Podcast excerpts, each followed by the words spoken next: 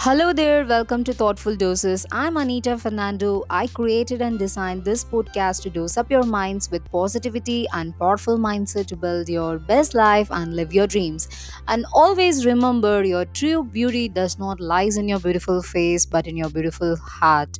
So get your drinks and headphones ready. Let's get started.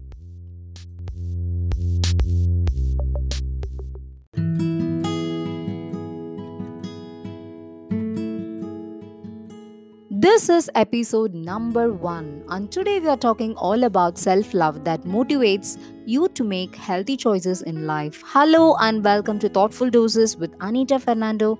Thank you guys so much for joining me in my first episode. When you hold yourself in high esteem, you are more likely to choose the things that nurture your well-being and serve you well. These things may be in a form of eating healthy, exercising, and having healthy relationship.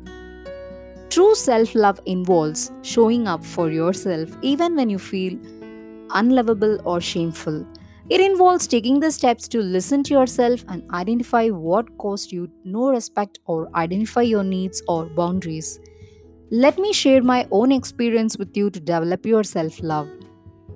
I will not let anyone walk through my mind with their dirty feet, said by Mahatma Gandhiji. These lines clearly explains the importance of loving yourself. No one is ever going to love you more than you love yourself. Self-love means self-acceptance, self-awareness, kindness, and respect for our own self. I used to look up at the sky and used to dream the dreams of an young adolescent girl. I used to imagine that I was a Wonder Woman who could save the world. I stopped my own voice and started to listen to the voice of others. I made a mistake yesterday, but yesterday's me is still me. Today, I am who I am with all my flaws, faults, and my mistakes. Tomorrow, I might be a little bit wiser, and that will be me too. These flaws, faults, and mistakes are helping me to make up the biggest stars in the galaxy of my universe.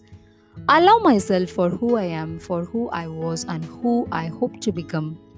Our past, other people's opinions and judgments, limited belief you project on yourself, relationships and money, have a control over them. Don't let them to control over you. Appreciate yourself, forgive yourself, support yourself. Appreciate your body and tell yourself that you are the most beautiful girl in this world and you're more than just your appearance.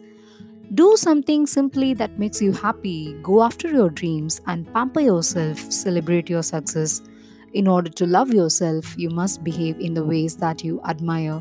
So love yourself first so that the world loves you later.